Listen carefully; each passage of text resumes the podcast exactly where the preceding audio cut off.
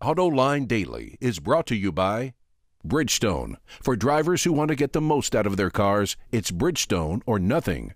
Dow Automotive Systems, improving durability and increasing design flexibility with Betamate structural adhesives at dowbetamate.com. And by Hyundai. Experience the 2011 Hyundai Sonata today at hyundaisonata.com. Hello again, and welcome to another thrilling, well, hopefully thrilling installment of Autoline Daily. It's Tuesday, the 18th of October, 2011. Fall is really in the air here in Michigan. It's cold outside. I'm Samson Rolomite of. Wait a minute, who wrote this? Change my lower third now. Just that's better. Okay, as you know, I'm Jim Hall from 2953 Analytics, bringing you the latest and greatest in the world of cars. Now, let's get started, shall we?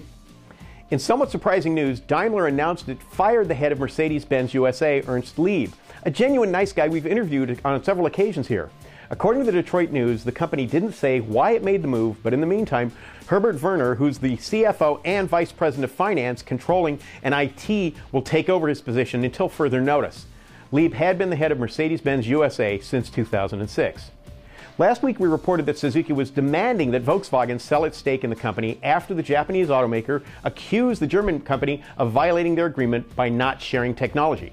Then Volkswagen accused Suzuki of breaching the contract by signing an engine deal with Fiat.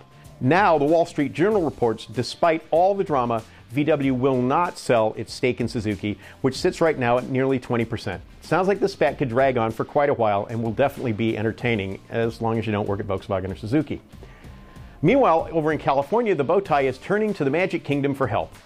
In an attempt to increase its single digit slice of the largest car market in America, Chevrolet has hired Disney to enhance the customer experience at its dealerships throughout the state by training staff at its Orange County theme park. The Los Angeles Times report this is the first part of a three pronged approach to increase Chevy's statewide market share. The brand is also selling more fuel efficient cars and has targeted 100 dealerships for renovation in San Diego, San Francisco, and Los Angeles. We should note that this is at least the third go around for Disney and Chevy. Back in the 90s, the brand's Total Customer Enthusiasm division also offered a similar type of dealer training from Disney, but at that time it wasn't focused on one state. And there was also the infamous Disney Venture, which somehow morphed into the Warner Brothers Disney Venture minivan. Go figure. And now some exciting manufacturing. I'm sorry, I lied. There's hardly any manufacturing news that's really exciting. But our friends at Ward's report that Toyota is ready to open its latest plant located in Blue Springs, Mississippi. This is the company's 14th North American factory and its 10th in the United States. Toyota will start building 2012 Corollas at the facility very soon. Job one will be sometime this month, and, you know, if you think about it, they're running out of days. Plans were to build the Prius at the facility, but the company decided to switch to the Corolla in June of last year after the NUMMI shutdown in Fremont, California. Luckily, the cars share the same manufacturing architecture, so changes to the assembly line were relatively minor. Getting production up and running should help ease the company's inventory issues, especially for the high selling Corolla. Also on the manufacturing front, Bloomberg reports that Porsche is investing about half a billion euros, nearly $700 million, to expand its plant in Leipzig, Germany. It's adding new body and paint shops to the factory, which was where it builds the Cayenne and Panamera, its two best selling models right now. The company is taking advantage of lower wages in the area, which was part of the former communist East Germany. Jawohl! Would you believe the graphics on the Chevy Camaro were created using one of these? A Sharpie marker. It's true! Professional pinstriper named Chris Dunlop created these detailed decorations. According to LSX TV, 10 of the permanent markers were needed to complete the design, which took about 54 hours from start to finish. And don't worry about getting it smudged. A clear coat was used to protect the artwork from the elements. It's pretty cool, isn't it? And most importantly, he avoided using the purple, silver, and green Sharpies and stuck with black. Coming up next, Americans in Hatchback. What's the deal? My stance on this issue right after this. What if we always settled for the first thing that came along? Then we'd never have gotten here. Introducing the Sonata Hybrid from Hyundai.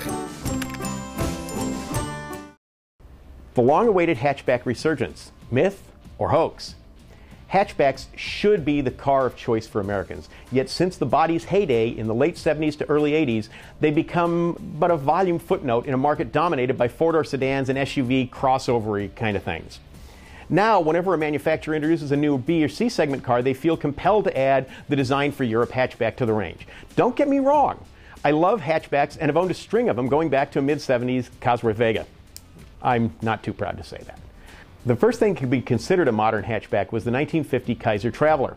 After Kaiser and Frazer gave up the Ghost, America was des- denied sort of the wonders of a car that combined the functionality and reconfigurability of a station wagon with the stylish sensibilities of a sedan until the debut of the 1971 Chevy Vega, followed by about a year by the Pinto Runabout and then the Chevy Nova hatchback in 1973.